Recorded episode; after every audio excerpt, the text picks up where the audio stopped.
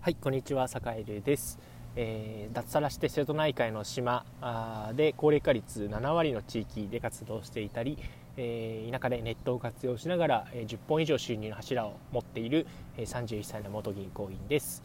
はい、今日はですね、えっと、海を目の前に配信しております。えー、何をやってるかというと、今ね、あのダイビングの講習を受けてるんですよ。まあ、ちょっとね、それは置いておいて、えー、今日は何の話をしようかというと、えー、地方移住についてですね。はい、地方移住をするときに、まあ、実際ね、現地に行ったときにこう、どんな質問をすればいいのかっていうことを2つのポイントで解説しようと思います。えー、早速いきますね。えー、っと、2つのポイント。えー、1つ目、えー、っとですね、まあ、キーパーソンであったり、えーね、人に合わせて合わせてっていうのもちょっとねあのおこがましいんですけど何ていうかねあの自分がやりたいことっていうのをきちんと、えーまあ、いろんな人につないでくれるキーパーソンの人にこう伝お伝えしますと。お伝えした上で、えー、まあ、こういうことやってる人いませんか？っていうことをねあの聞いてみるっていうことです。例えば、えー、自分がね例えば農業がやりたいんだったらこの地域ちょっと農業で生計立ててる人とか、え、最近こう収納した人とか、え、移住して農業やってる人っていませんか？とかもし可能だったらその人にちょっとつないでいただいたりお話聞かせていただくことってできたりしますか？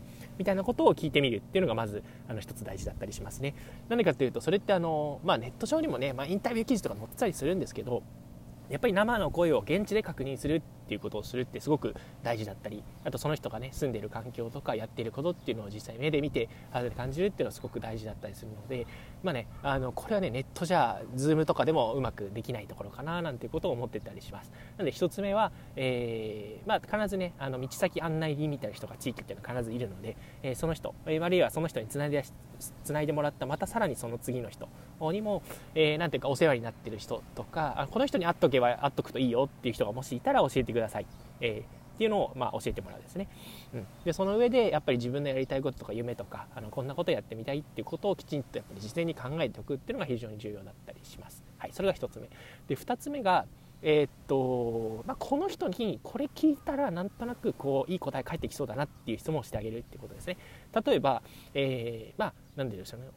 子供が、えっと、いる家庭だったら子育てのことをね聞いてみればいいと思うし、ね、学校に通わせてるお子さんいるようであれば実際学校ってねあの今、えー、なんかちょっと調べてみた感じだとこんなことやってるみたいですけど実際どうなんですかとかね、うん、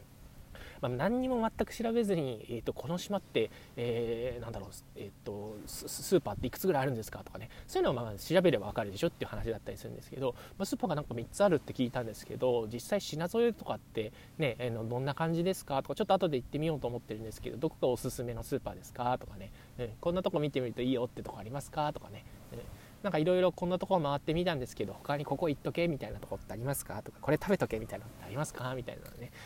ちょっと自分でここまでは調べたんだけどこの先ちょっともし詳しく教えてほしいんだけどなんか知ってるっていうようなそんなこう聞き方をするといいと思いますね。うん、であとは何だろう起業したことない人にねあの起業の方法とかえー、なんだろう例えば、えー、ジャムで起業してる人に蜂蜜の作り方聞いたりしてもねあのちょっとねそれはねちょっとあの人に聞いた方がいいよみたいな感じになると思うので、えー、それはねあの1つ目のあのポイントで話した、え、こんなことやりたいんだけど、えーと、あの人にちょっと話聞かせてもらう人ことできますかねとかね、うん、蜂蜜やりたいんだ蜂蜜やってる人蜂蜜ね製造してる人いませんかって言ってみたりとかね、うん、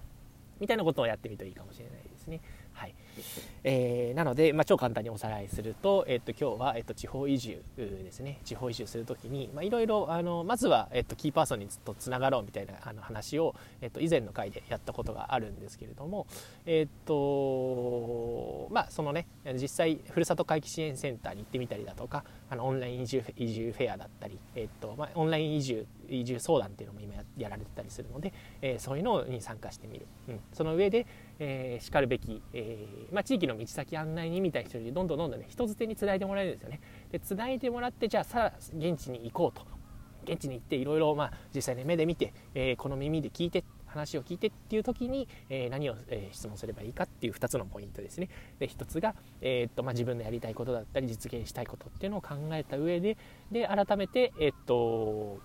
まあ、こんな人もしいたらそうですね起業してネットを活用して起業したりとか、えー、複数の柱で生きていきたいと思ってるんですけどそういうふうにちょっと生きてる人っていないですかねみたいなね。もしいたらちょっと紹介していただいたりちょっと詳しく話聞いてみたいんですけどとかあるいは何だろう6次産業みたいなことをやってる人いるんですか？とかね。あとは何だろう、えっと、温泉が好きなんですけど温泉でねちょっと働き口とかあったりもしかしてしないですかねみたいなとかねそんなことを話してみるといいかなと思ってたりします、はい、でちなみに2つ目が、えっとまあ、しかるべき人にしかるべき質問をすると。こういう感じですね。えっと、めっちゃなんだろう、田舎の中でもめちゃめちゃこう綺麗な、えー、家に住んでる人に虫の、虫のこと聞いてもね、うん、そんなうち出ないんですよね。って多分帰ってくるだろうし、うん、